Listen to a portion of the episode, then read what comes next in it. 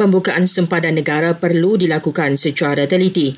Ujian Menteri Kanan Pertahanan Datuk Sri Syamuddin Tun Hussein ia perlu dibincangkan dan dimuktamadkan dalam mesyuarat kabinet. Kita mengadu-ngadukannya tetapi keputusan tak boleh dibuat di peringkat kotak pun. Sama juga macam jawatan kuasa pemulihan negara. Dia kena tunggu benda ni dibawa ke kabinet atau jawatan kuasa khas uh, COVID yang dipengusikan oleh Yang Berhormat Perdana Menteri.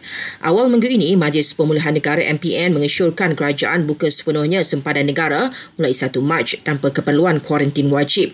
Ia bagi menyokong pemulihan negara khususnya sektor ekonomi dan pelancongan. SOP imbas suhu badan sebelum memasuki mana-mana premis kini tidak lagi diwajibkan. Sebaliknya, ia hanya memadai dengan merekodkan butiran diri melalui imbasan aplikasi MySejahtera.